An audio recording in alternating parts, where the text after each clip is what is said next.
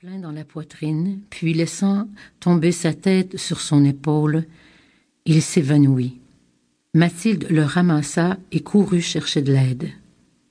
Elle criait Appelez une ambulance, quelqu'un, vite, dépêchez, cet enfant est blessé. Ses mains ensanglantées étaient un premier point de repère pour chercher l'origine de la blessure. Mais ils n'y trouvèrent que du sang. Pas d'entaille, pas de déchirure, aucune plaie. Les premiers symptômes indiquaient au médecin qu'il devait s'agir d'un trauma sévère. L'enfant n'avait subi aucune blessure physique, mais un choc émotionnel majeur. Mais quoi? Impossible de tirer un seul mot de sa bouche. Ses yeux ahuris cherchaient un point de repère, un visage connu, une voix familière. Tout ce chaos autour de lui l'engloutissait davantage dans un univers affreusement inconnu. Mathilde s'avança sur la pointe des pieds, comme pour s'approcher du berceau d'un enfant qui a le sommeil léger, comme pour ne pas réveiller la blessure en lui. Mathilde craignait d'aviver sa mémoire, de le sortir de l'amnésie. Il ouvrit lentement les yeux, et sans tourner la tête, il plongea son regard droit dans les yeux de Mathilde. Il la fixa un long moment. Une à une, comme de grosses perles de pluie, les larmes se mirent à couler. Lorsque nous sommes arrivés sur les lieux de la tragédie, expliqua le policier au médecin de l'urgence, il n'y avait ni bruit ni cri. Il n'y avait qu'un léger gémissement, celui de l'enfant. Nous avons retrouvé la mère étendue sur le dos, sur le plancher de la cuisine, à travers les éclats de verre des bouteilles cassées. Elle avait la gorge tranchée et le petit bonhomme était agenouillé près d'elle, essayant de ses petites mains tremblantes d'arrêter l'hémorragie. C'est justement en interrogeant les voisins que nous avons eu un bref moment d'inattention et que l'enfant s'est enfui. Le petit s'appelle Joshua Brown. Il porte le nom de la mère. Il est né de père inconnu, et à part sa mère, il n'a aucune famille. Nous n'en savons pas plus pour l'instant.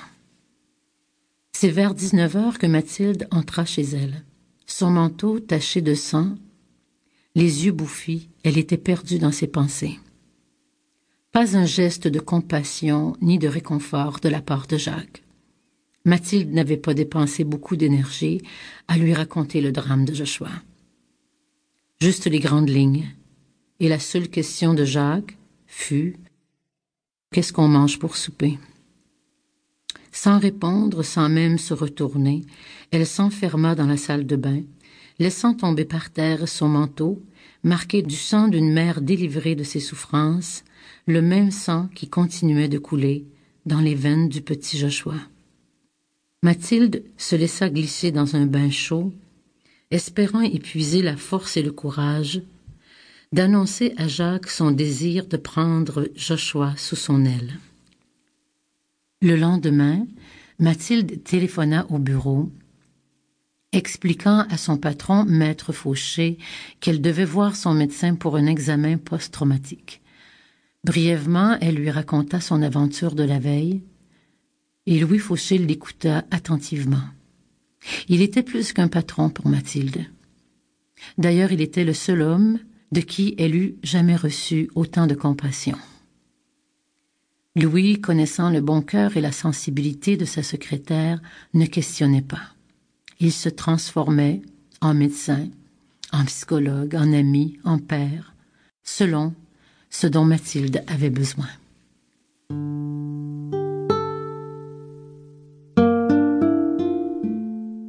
Allégée de tous ses fardeaux, Mathilde se retrouvait maintenant seule avec Joshua. Son traumatisme était loin d'être guéri. Joshua avait souvent des comportements imprévisibles et des silences inquiétants. Le soir du départ de Jacques, elle avait bordé le petit comme elle le faisait chaque soir. Après lui avoir lu un passage du Petit Prince, Joshua lui avait dit spontanément Bonne nuit, ma rose. Mathilde, sidérée, cherchait ses mots. Bonne nuit, mon petit prince, lui dit-elle. Elle n'osa plus ajouter un seul mot, de peur de briser la magie.